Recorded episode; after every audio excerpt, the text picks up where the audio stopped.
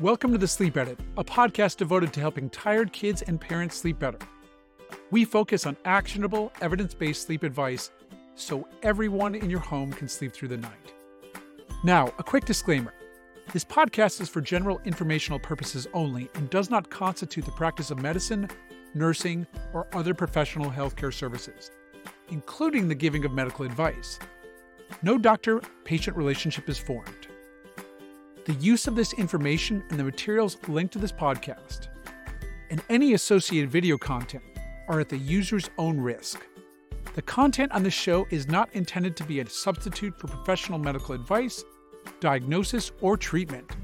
Users should not disregard or delay obtaining medical help for any medical condition they have or that their children may have. They should seek the assistance of their healthcare professionals for any such conditions. Nothing stated here reflects the views of our employers or the employees of our guests. Enjoy the show. Welcome back to the Sleep Edit, where we talk about all things kids sleep. Today, we're going to talk about the thorny topic of Cry It Out or CIO. I would like to introduce my co host, Arielle Greenleaf. Arielle is a certified pediatric sleep consultant with nearly a decade of experience. She's a common sense, evidence based approach and really brings in something that I don't have. Specifically, was working with a lot of people and children without health issues. She's helped hundreds of families through one on one and group coaching and through corporate benefit programs. She's trained and mentored more than 50 sleep consultants through her consultant training program. So, do you have like consultant grandchildren now? Have your consultants went out and made more consultants?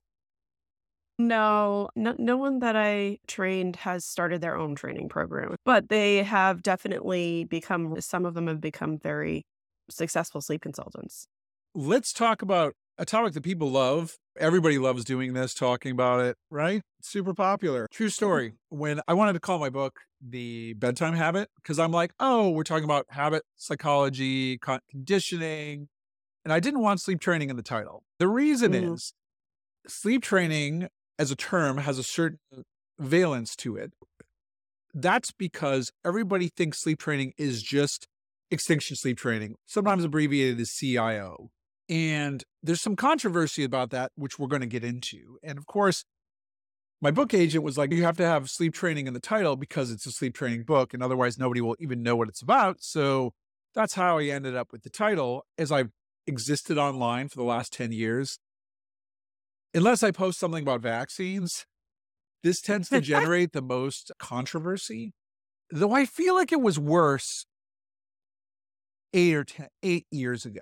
I don't know. I do you feel like cry it out is a topic that still generates as much heated debate as it is? I don't know. I don't. Yeah, I think there's this rise of gentle parenting, which I feel morphed from attachment parenting so, anytime there is a possibility of a child crying, that is a trigger for people. And so, in mm-hmm. my world, it is definitely still very dividing and it's, it's still a hot topic.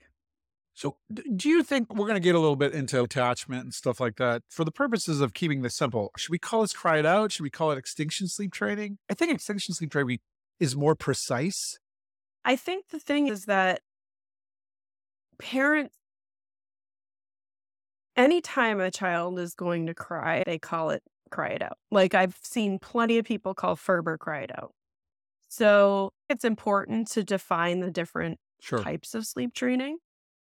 Extinction, like Ferber, chair method. And it's also important to talk about different temperaments because mm. parents will try to choose a gentle method and it actually only makes the baby or child more upset because the parent is sitting there, but not giving them what they're used to feeding, rocking, bouncing, whatever it is.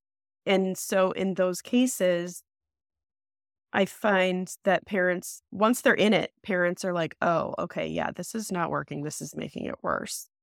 So it's important to understand that just because you choose something that's considered gentle doesn't mean that it's actually gentle. You know, when you're picking a sleep training method, it's about goodness of fit for your child. And parents yeah. sometimes have a feel for what's going to work. if I'm seeing someone in clinic, I'll present a couple of different options and I usually have an opinion yes. about what I think they should do. Yeah. But they'll have a feel for how do you think this would work for your child? How does this work for you? So I just want to go through a few quick definitions and then maybe we'll talk about attachment theory and temperament. Yeah, that's fine. Um, so sleep training is just means any behavioral method to improve your child's sleep. There's one called positive bedtime routines, which is so obvious, but if you don't have a set routine your child enjoys, you should have one. That is a sleep training technique. And techniques that are often lumped together as cry it out are often behaviorally what we would call extinction methods of sleep training. In behavioral terms, extinction means ignoring a behavior you dislike. More precisely, it refers to the gradual weakening and eventual disappearance of a previously learned behavior due to the lack of reinforcement. So, in this example, the learned behavior is your child needing a parent to fall asleep and when they wake up during the night. And by an extinction sleep training method, you are usually pretty quickly removing the parent from the equation.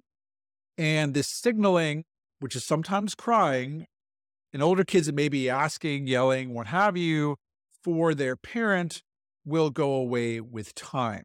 Like the classic unmodified extinction is okay, we are doing this now.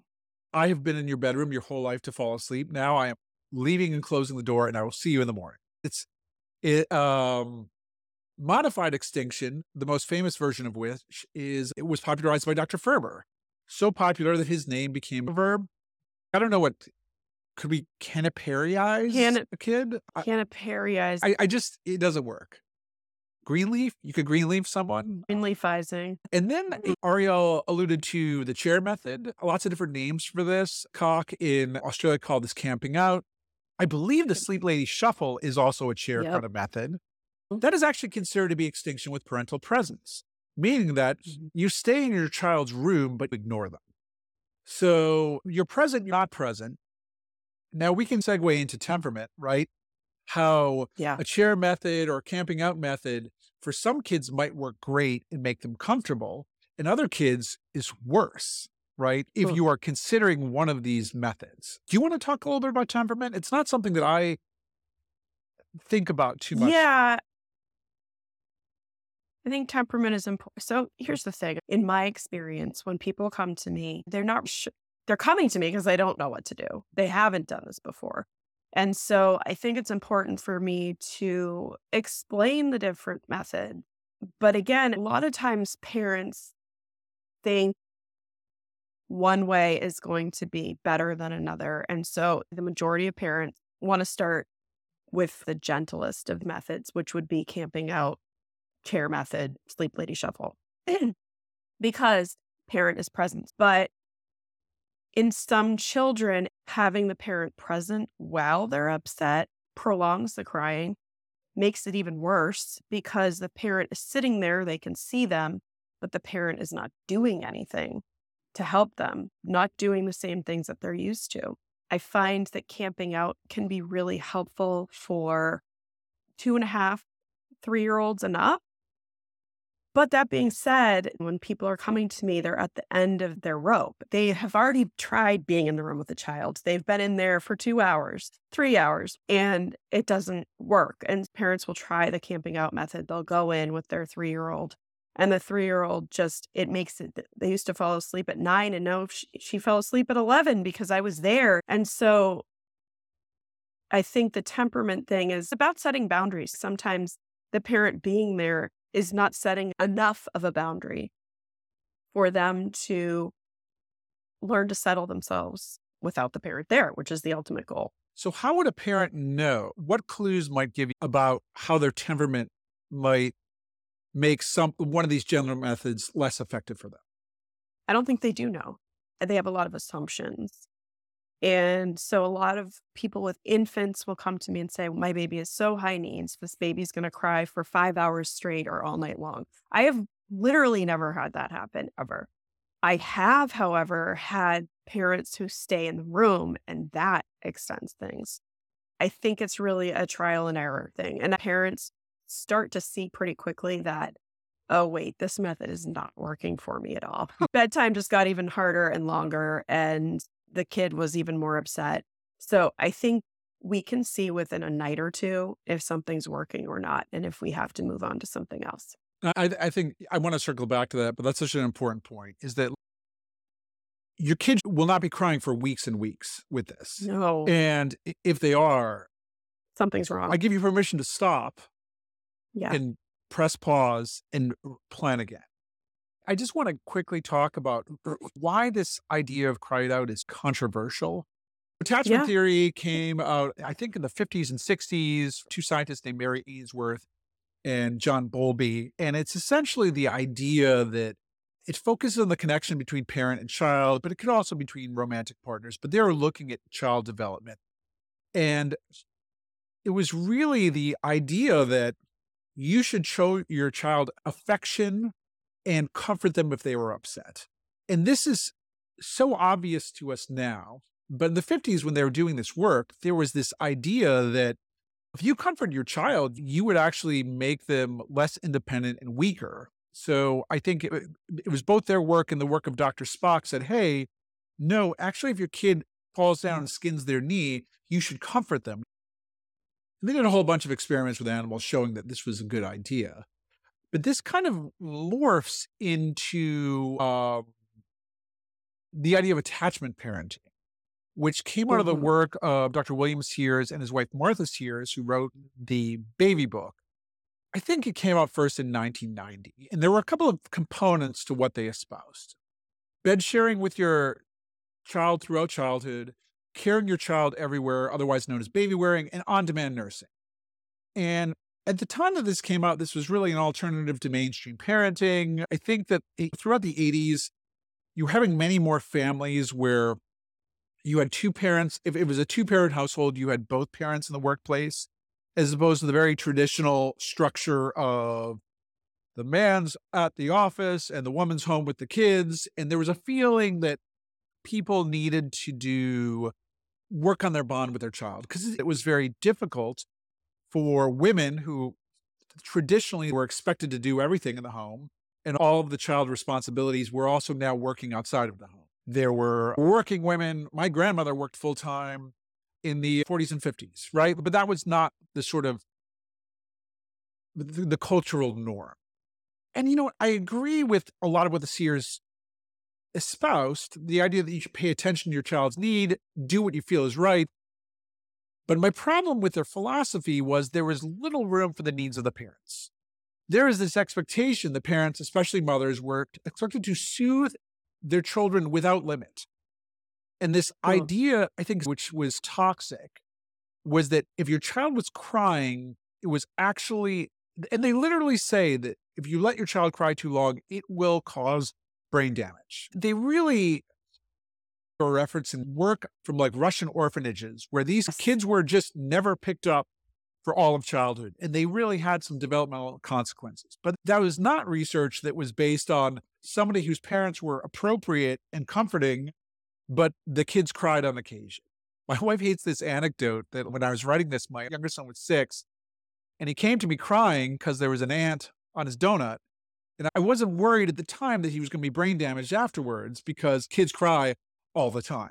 It's just a thing that they do, especially in infancy and younger childhood. And the reason my wife hates that story, it makes our house sound gross. And I'm like, no, sometimes they're ants. Donuts are covered with sugar. Anyway, Sorry, honey, but you're probably not going to listen to this anyway. And Arielle, this is interesting. When did you think this kind of morphed into the idea of gentle parenting? Because I will say, compared to the early 2000s, I'm seeing a lot less baby wearing and family bed than I used to. Um, oh, that's interesting. Um, maybe because the people that come to me have already stopped doing that, or yeah, they are perhaps looking for a more uh, science based approach usually when things haven't worked out well for them in terms of the, the, now they've got a four year old who is nursing around the clock in the family bed and they want it to stop. Right. I think there's a big distinction about what you just said, though, because some people they're comfortable with having a four year old sleeping in bed with them and nursing around the clock. And I truly believe that what works for your family works for your family as long as everybody's safe and healthy. And so I know for a fact that cry it out or sleep training is not for everybody, and that's okay. We're here for people who need their sleep. Most of them have two parents working, like you said, and sleep is essential for so many different reasons. It's important for the parents in order to function at work, their relationship with one another. And it's extremely important for the parent to be well rested enough to enjoy the company of their child. Because if you're sleep deprived, you're just slogging through every day. And in my experience, the if a baby's sleep deprived, they're going to seem more, like I said, a lot of people come to me and they're like, oh, my baby is so high needs. And once we get the baby sleeping, it's like they have a new child. Babies cry mm. when they're hungry or they're tired or they need to be changed. And the tired thing really does play a huge role in how much the baby's crying. What I do know is that many studies have been done about what is the best way. Now, don't get me wrong. I'm not going to judge people's parenting styles. I'm not going to say this is the best way and it's the only way. However, studies have shown that children in families where parents provide more boundaries and authoritative, not authoritarian, parenting gives the child a, an advantage moving forward to be more independent and self assured and more confident. With gentle parenting, attachment parenting, they're finding that children are so dependent on their parents that they're unable to do things independently as they get older. I'm just sharing what the research has said. I think also the biggest thing, like you said, is that people will come to me and they'll say, I'm worried that my baby's going to be brain damaged. They actually want to see studies and understand the idea but what is the actual evidence and people don't understand that the attachment theory they were looking at broken attachment insecure attachment i should know this insecure um, attachment so they think that insecure attachment is going to come if they let their child cry at all. When in reality, the studies were in Siberian orphanages where these children were essentially abandoned. They had a dirty diaper and they were left dirty and crying. They were hungry and they were left hungry and crying. Not children that are otherwise healthy, cared for, and they're not abandoned. On. They're I'd, getting attention. I'd say that if you're like, if you were talking with your pediatrician about your concerns about your child's sleep, you're seeing a sleep consultant, you're reading a book about it, your child is probably not neglected. And you really have to look at the cost benefit of a short period of crying, because it generally is short, yep. versus everybody in the house sleeping better. And sometimes people who are tired don't always make good judgments about what is the best use of their time and energy, right? When your energy mm-hmm. is low, it's hard to imagine changing anything. So I'd like to talk about extinction based or cry it out methods work and how quickly do they work. These are probably the best studied sleep training techniques. They've been around since the 70s. Ferber didn't invent them, but he did do some of the research on them. And his book came out early in the 80s. A, a friend of mine named Sarah Honaker, who's in Indiana, did this really nice study. It was essentially a quote unquote real world trial of sleep training. And what that meant was they didn't actually send a trainer to the house or something like that. They solicited mothers who were interested in pursuing sleep training, gave them information about how to do it. And then when they did it, they had them do sleep diaries for a couple of weeks afterwards. What they found was the peak of crying was generally the first day. The worst day of crying was maybe on average 35 to 45 minutes. And that the crying was done within a week. After the peak of crying on day one or two, it was talking like five or 10 minutes of crying. It works very quickly. It was a sidebar. Every pediatrician I know who sleep trained their kids just did extinction sleep training. And the reason is it's so quick. It's not easy to do because it's hard to listen to your child cry, but it's easy to understand. It's not an elaborate plan. And we can talk about the, I think we talk about the mechanics of others in a little bit, but let's talk about the, this, I want to go into this concern. Does it hurt your child? There's no evidence that it does. And, and Arielle made such a good point is that If everybody in your house is miserable all the time, I would say that's probably worse for your child than your child crying for an extra hour or two in their life if you do this, mm. Because they're probably crying hundreds of hours anyway. The, uh, the it's developmentally normally for kids to cry. I think the best study on this was a little bit of an older study coming out of Australia called the Kid Sleep Study, and followed kids for six years. And this is really the challenge with this sort of research, right? Like it's much easier to do a study over a month than it is for six years. And they were looking at people that had sleep trained their children uh, before two years of age. And they found that they slept better at two years and the mothers were less likely to be depressed. At six years, everybody's sleep was the same, whether or not they had sleep trained.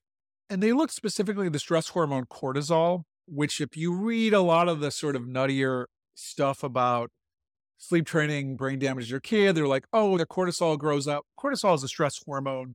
Your cortisol grows up mm. for many different stressors in your life. It's a normal adaptive response. Let me ask you a question about sure. that because one of the things that I've always read is that when you are overtired or you're sleep deprived, your cortisol is always at a higher level. Is that true? Well, it tends to be higher. And having high cortisol all the time in the context of chronic stress is a problem, right? Like people who are right. chronically elevated cortisol levels, it's one of the mechanisms that we think that chronic stress is related to poor health outcomes in a lot of different mm. dimensions.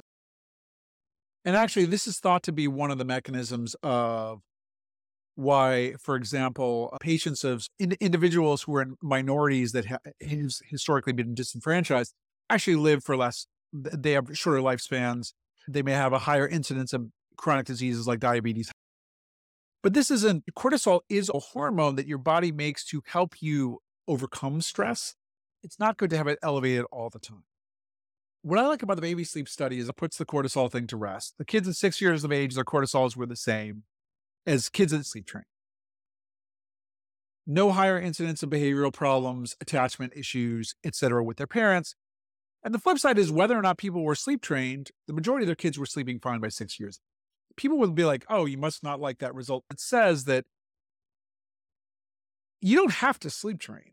If you feel like I'm annoyed that he cries once or twice a night, but it really doesn't, it's fine. I don't want to rock the boat. I'm functioning well, my kid's functioning well. But if you're thinking, my life is miserable because I haven't had a normal night of sleep for six months, it's okay to want to do something about that. There's so much guilt that parents have. Mm. But I think, yes, we should want our children to be happy and safe, but not at the expense of our physical and mental health. Because if we get broken down, we're going to be worse parents. It's just a fact. Correct. Yeah. And I also think that we need to, so many studies coming out now that show how important sleep is to children and babies. People will often say, oh, the parent is being so selfish for sleep training. But that's not our society. To I would say in every single case, once a parent gets the child sleeping, no matter what their age is, the child is so much better, happier, healthier. It's life changing. It changed my life, which is why I do it. I have hundreds of emails and text messages. You truly saved my life. I never thought I would be here in just a short week of time. So I think we need to stop having the stigma around crying and second of all sleep training. I what would you do if your toddler said, "I want chocolate for breakfast, lunch and dinner, and if you don't give me chocolate, I'm not eating?" You wouldn't give them chocolate and they would probably get upset and they would cry, but if you continued to say, "No, here's what you get," then within a couple of days they would realize you're not getting they're not getting chocolate for every meal because that's not healthy. Similarly, it's not healthy for anybody to be waking up multiple times a night once they get us to a certain age. I don't think we need to look at as sleep as a luxury. It needs to be looked at as a necessity. Yeah, for everybody, really. Uh, Let me ask you this extinction sleep training methods, what's the age range that you apply them for? Four months and up. What's the, do you have a ceiling on that? Oh, yeah, I do. In most cases, as toddlers get older, the chair method or more parental presence can be helpful. That being said, there are some toddlers that you give them literally a centimeter and they're going to take a mile. So sometimes being there is never going to work. So you just need to check in. And there are other tools. I have a toolbox for toddlers and preschoolers, but I do think the older they get, the more it might be necessary for the parent to be present, but not in all cases. I would agree. For the classic extinction stuff, infancy is where it's at. They need to be in a crib. They need to not be able to exit the room. Um, and I used to, from older kids, if you're getting a kid that's in a bed, an 18 month old can cry for a lot longer than a five month old. It's going to be miserable. I'd move to other methods if I can. Let's talk about sleep training in the era of room sharing, because this mm. has changed the game a little bit from a SIDS prevention standpoint. The recommendation now is room sharing, but not bed sharing for at least the first six months. When this recommendation first came out, I think it was in 2012, I was skeptical. The evidence that yeah. room sharing actually prevented SIDS, but there's been some more recent data that really does suggest that it's it's important to room share with your infant. Some places, some countries, the recommendation is for a year. Some it's for through six months. Six months is probably fine. But what would you say to a parent if, okay, I've got a five or six month old, they are sleeping in my room. Yeah. How does that change the calculus of sleep training? So I usually have I would say so many of the people that I work with are breastfeeding. and it's important to understand that when a breastfed baby is in proximity of their mother, they can smell their mother's milk. So I've never had this not work. I have mom move out of the room temporarily. Dad can stay. And then once the sleep training is complete, mom moves back in. The child is no longer waking. And I try to move the baby out of the sight, mm. move down to the end of the bed or something like that so that it's not so tempting to see like their face. Because if you make eye contact, you know what that happens. Don't, don't make eye contact. Don't make Protect. eye. But I've done this successfully 100% of the time. Anytime I've used that, it's worked. So if, if you ever work with a sleep consultant that tells you you have to move your child, you should fire them or not hire mm. them there are absolutely ways to keep the baby in the room. I agree with you. It's much easier if the child is not in the room. But like you said, as I found that study, I brought it to you, the more recent one, and you're like, let me look into this. And you're like, this is actually a pretty good study. I think that was up to six months, showing that it is a protective yeah. factor for SIDS. And obviously, anything we can do to protect a baby from SIDS is essential. I just think it can be done. And I've done it successfully many times. Yeah, I think a visual barrier, a sound barrier, like a sound machine. Mm-hmm. If you don't want to put a curtain in a room or you don't have a place to position the baby, like those, they must look like Chinese or Japanese screens you can get. You can get them like home goods or something like that and put them up just to create a visual barrier. So we talked about age range. Who else might one of these extinction methods work well for? If you want to know my opinion, I think everyone should use one of these methods because, in what I've seen, they work as long as other things are in place. So you'll often hear people, I tried it for two weeks and it didn't work. But then you find out like the baby or the child hadn't taken any naps that day and went to bed at 11 o'clock at night. This baby is tired, they're crying and upset because they're just so worked up from not sleeping all day. So there have to be other pieces in place. You can't just use a method. Sleep training is not just about a method. So I personally think it's the least harsh. I know that sounds weird, but it is, it works really quickly. it is always successful if everything's in place.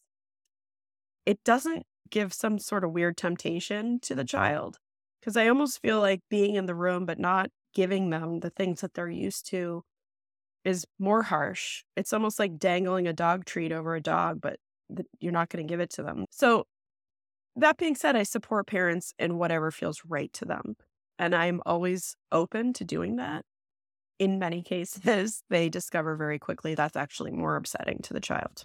Yeah, they know in a day or two. I know with my kid that just didn't work. Let me ask you this. No, same with me. and that going back to that example of you had of a baby, the, the parents were like, for two weeks it's not working and the kid's not napping during the day. Where should they start?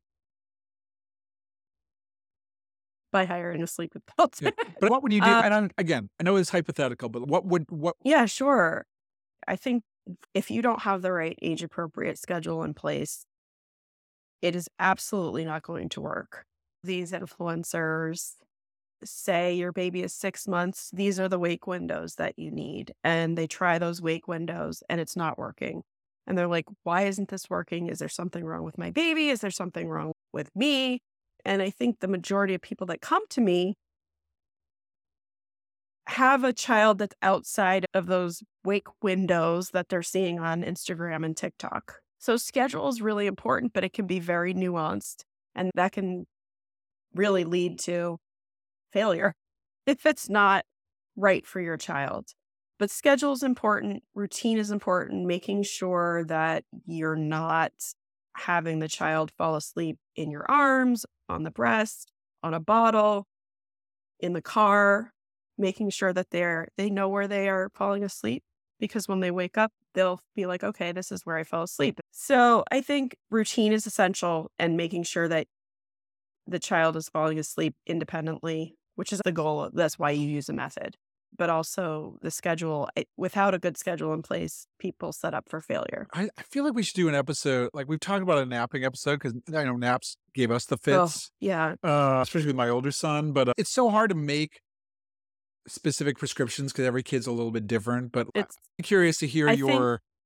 Think, we could go through the first year of life, and what parents should start expecting and trying to do at those different ages, because uh, honestly, I can tell you, and uh, and this is a problem with medical training. We're not, we, we don't learn a lot about healthy sleep in a practical way. Mm.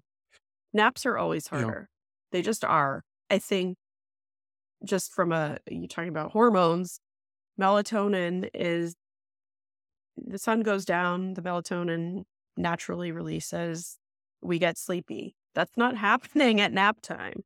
Some kids just are not good nappers. So, understanding what to do if they're not good nappers and you're trying to push them to a later bedtime, that has caused trouble for many of the people that I've worked with. Yeah, I think it, it's it's really so hard. I know when I wrote my book, when I wrote an article about this, I'm like, it's it, naps are hard.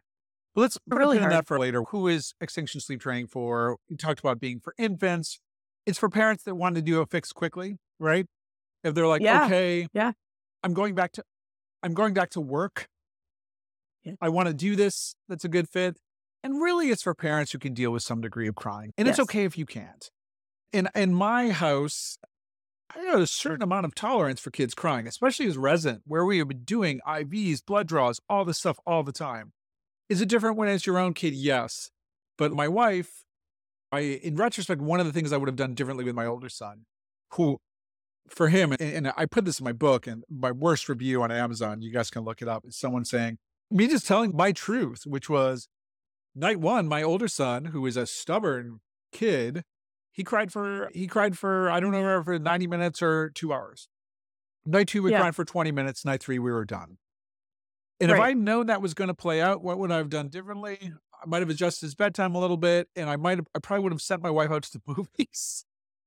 Yeah, uh, absolutely. But and I, I having help is important. I think you bring up a good point there because I think having help and if there's one parent, I always find that there's one parent that's a little more sensitive and if you're able to enlist the help of a partner, a grand, even as a grandparent, anybody who you feel could support you if you're not comfortable with it or vice versa, that makes a big difference. Yeah, absolutely. And it's not always the mom that has a harder time with the crying. In fact, often it's, it's the dad having that conversation and just being like, okay, I'm going to, you're going to go out and see your friends or have an activity.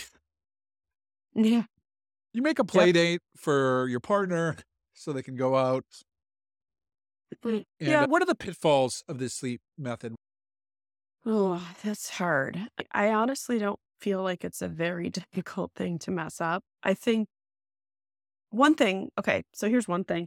If they're if you're using like a Ferber method, so a modified cry it out, modified extinction, I do not go in the room unless the child is full on crying. Don't go check on a baby that's just fussing or kicking around or grunting here and there, like starting to cry, but then stopping and then starting again. The- They're learning. I find that a lot of times parents will go in even if the child isn't. Oh my God, yeah. Crying or making any noise and they're just kicking around. And that's when I'm like, put your video monitor away because if the child is content in their crib, there's no reason to go in if they're awake. You can't force them to fall back asleep. Yep. So I think parents screw it up by just going in too much. Get babies are very smart, and so are toddlers. With a turn their pants. Yeah, they're much smarter than we give them credit for, and they catch on quickly. If we are consistent, it's difficult to be consistent when you're tired, and it's difficult, like you said, to hear a child cry. You just have to put your game face on and be ready. As long as you follow my instructions well, you're going to succeed.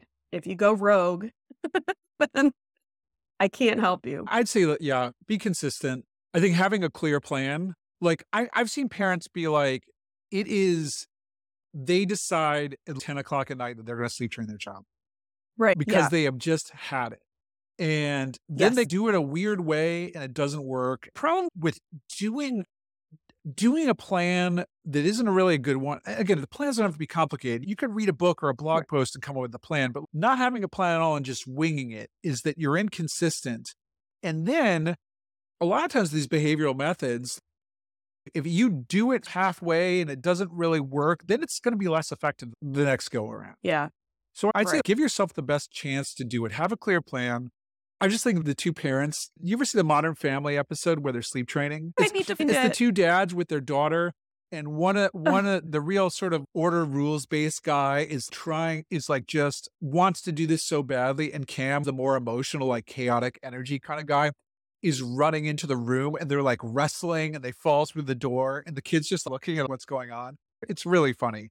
Uh yeah, I think it, what like what you're saying is important though because I have seen that you're like you're saying, you're asking about like things that could cause it to not work. It's one parent.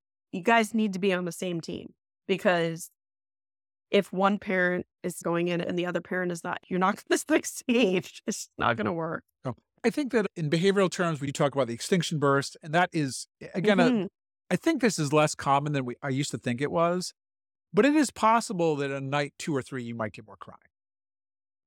I've had that happen on night five or Yeah. six.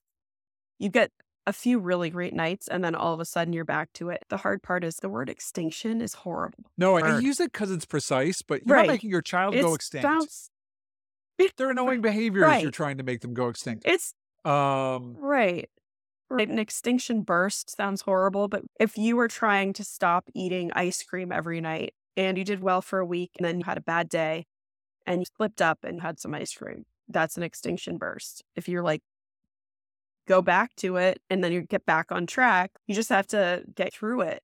It's trying to break a habit, which isn't always seamless. And, and I think the key is an extinction burst, it's not going to be like weeks of crying. And if you are not seeing progress within a couple of nights, it is worth looking at a couple of things. My checklist, make sure there's no medical problem, right?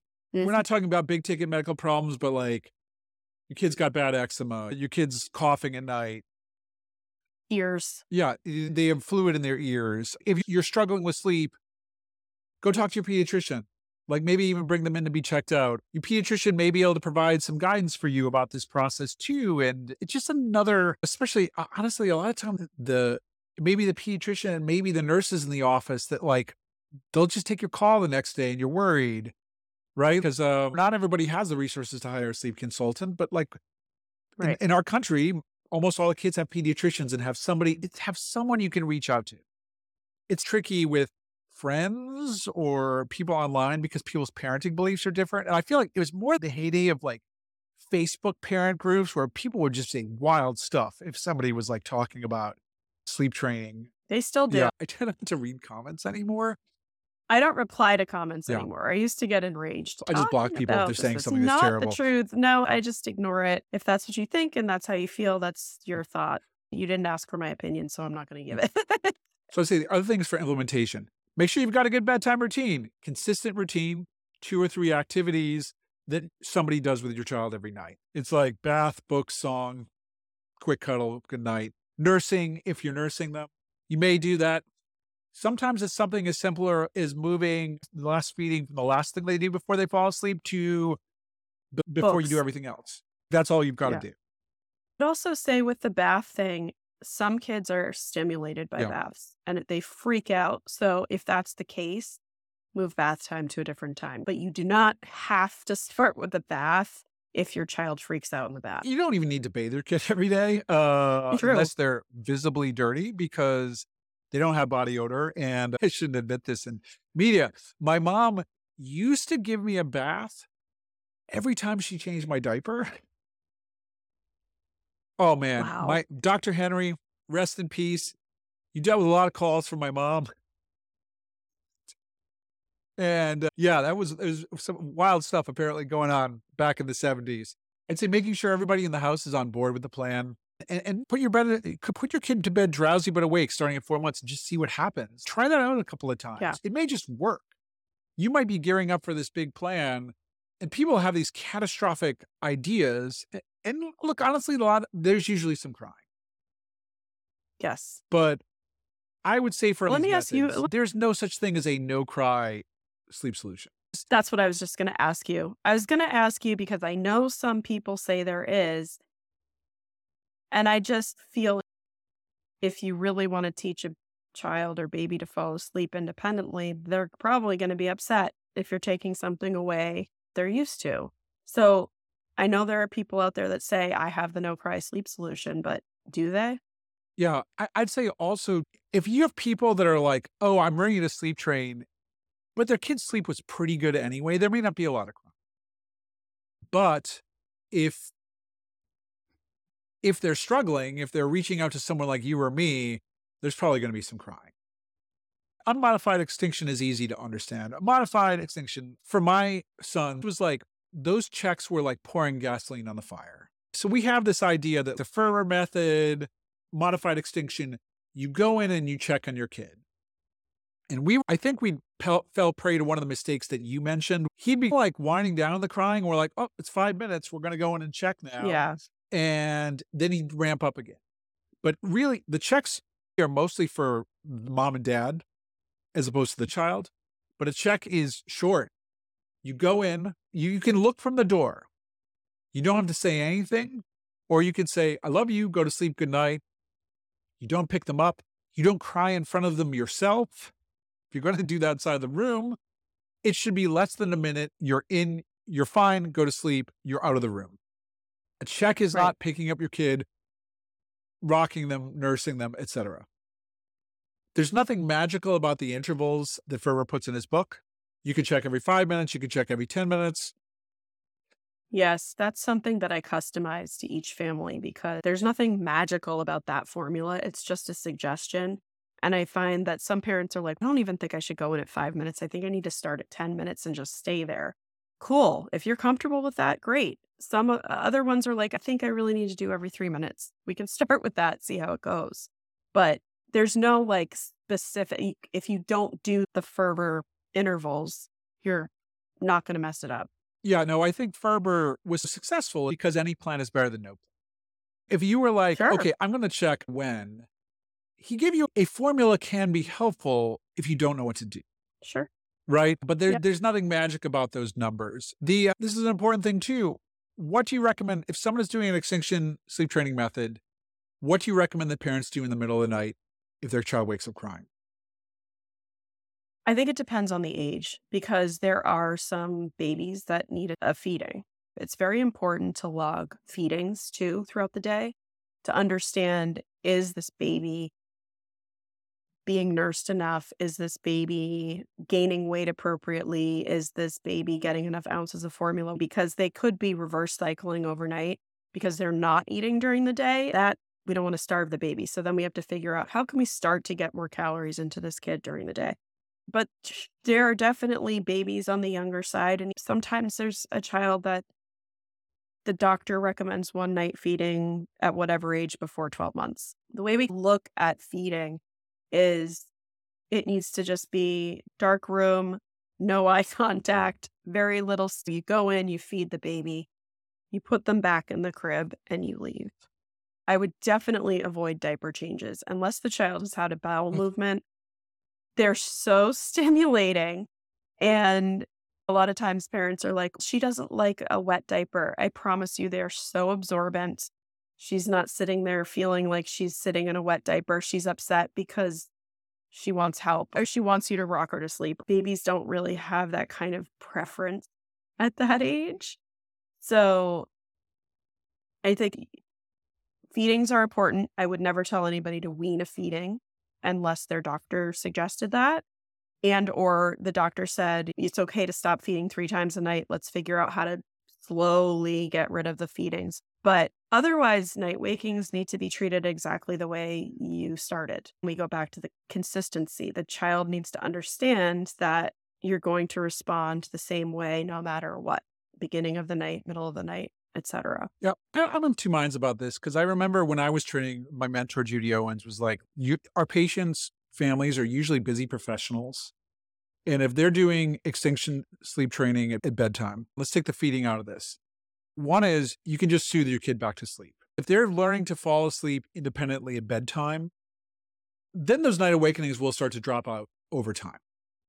The flip side is if you really want to put your foot on the accelerator, get rid of everything more quickly, then you can ignore them in the middle of the night too. But for me, I'm usually like, okay, fix bedtime, get them to fall asleep independently.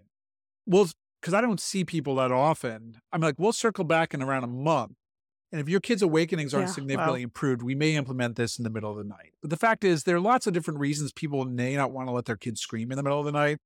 They've got neighbors, they've got other kids in the house, or they just can't deal. So I think you can go either way on this. And when you get into other methods, say the chair method, which takes a lot longer at bedtime, there's no way yeah. you can do that in the middle of the night. You're going to be in the room for six hours. Yeah, it's, yeah. And I agree. So, what are the alternatives for a parent that really, I don't know, I want to try some other stuff first because this just doesn't fit with my parenting philosophy. Or I feel like this isn't the right fit for my kid. It's not the right fit yeah. for everybody. And sometimes parents will start and they just say, I can't do this right now. Can we regroup in a month or something like that? I will never say no to that. Sure. Like your book, yeah. it's never too late to sleep train. There are other ways, especially with the younger babies. Some babies will do just fine with a pick up, put down method. Baby gets upset, you pick them up, you try to soothe them, you put them back down, you give them a little space, see how they do. If they're still upset, you pick them up again and you just go through that process. The baby might not soothe. Can, can you expand a little bit on pick up, put down? Because I'm less familiar with that, but I remember I was corresponding eh, with Jodi Mindell, who's down at Penn, who should maybe oh, have yeah. on sometime. Yeah. And she's, I've moved yeah. more towards pick up, put down versus extinction for a lot of my patients. So I'd, wow. I'd, be interested if you could just talk a little bit more about the mechanics of that. Sure. I am not overly familiar with it myself because I only use that really with newborns. But with newborns, it can be helpful to teach them how to fall into their sleep space, drowsy but awake. So essentially, I, and I could be wrong, honestly, because I don't use this very I think it's just as simple as it hmm. sounds. Yeah. You place baby in the crib. If they're upset, you pick them up, you hold them, you soothe them, but they're not falling asleep in your arms, and then you put them back down. And again, attempt, and you can they put them back down in the crib. You can rub their belly or rub their head. And if they get upset again, you pick them up, you put them down. So that is my understanding of it. It's just way no. too stimulating for them. There's a variant of that called bedtime fading, it can be just moving your kids' bedtime later to harness their sleep drive. Often we do this in older kids, but bedtime yeah. fading in infants or uh, usually means, or like young toddlers, like age one to two. It's you put them in their bed, you let them fuss or cry for 15 minutes. Let's say their bedtime is at 8 p.m. They're not asleep by 8:15. They're still crying. If they're talking to themselves, it's fine. Then you get them yeah. up and you just hang out with them, do soothing activities till nine then you try to put them down again. You have about 15 minutes of some people call it controlled crying. If they're not asleep, then you get them up again. This does a couple of things. First of all, kids have strong sleep drive. Eventually, they're just going to fall asleep. You are essentially sleep depriving them for the next day. So they're going to have a crappy day the next day. But unless you let them, say, extend their nap in the afternoon or fall asleep at six o'clock, then they'll fall asleep easier the next couple of nights. And the extinction sleep, extinction or cry it out window. But they weren't quite old enough for three or four year olds. We can reward the behaviors we do as opposed to ignoring the behaviors right. we don't like. But really, in a one and a half year old, that's not going to work. And the parents, where this was the right fit, it works very well. And it's a sucky yeah. nights and days, but then it gets people on track. I mean, that, that's true for any sleep training. Yeah. It's going to be a couple sucky nights. So I think this is good. Anything else you think we should talk about? No, I think fixed it. Yep. Everyone should do cry all out. the time. It's for everybody. I had to do extinction with Ashley. Going in was like you said, it's like dumping gasoline on her. It was just but she's like the most lovey, adorable child. In fact, she was so much happier after I did it. Yeah, for my son, I'd say he was the same, but and he's a pain in the ass now, but I don't think that's because of this. The, the and it really was hugely impactful for my wife and I. No, I was really not well. It mm. completely changed my life. Thanks so much for listening to the Sleep Edit. You can find transcripts at the web address sleepedit.show. You can also find video of the episodes at that address as well as in my YouTube channel. You can find me at drcraigcanapari.com and on all social media at D-R-C-A-N-A-P-A-R-I. You can find Arielle at Instagram at Arielle underscore Greenleaf. That's A R I E L L E underscore G R E E N L E A F. If you like the flavor of the advice here, please check out my book. It's Never Too Late to Sleep Train The Low Stress Way to High Quality Sleep for Babies, Kids, and Parents. It's available wherever fine books are sold. If you found this useful, please subscribe at Spotify or Apple Podcasts and share it with your friends. It really helps as we're trying to get the show off the ground. Thanks.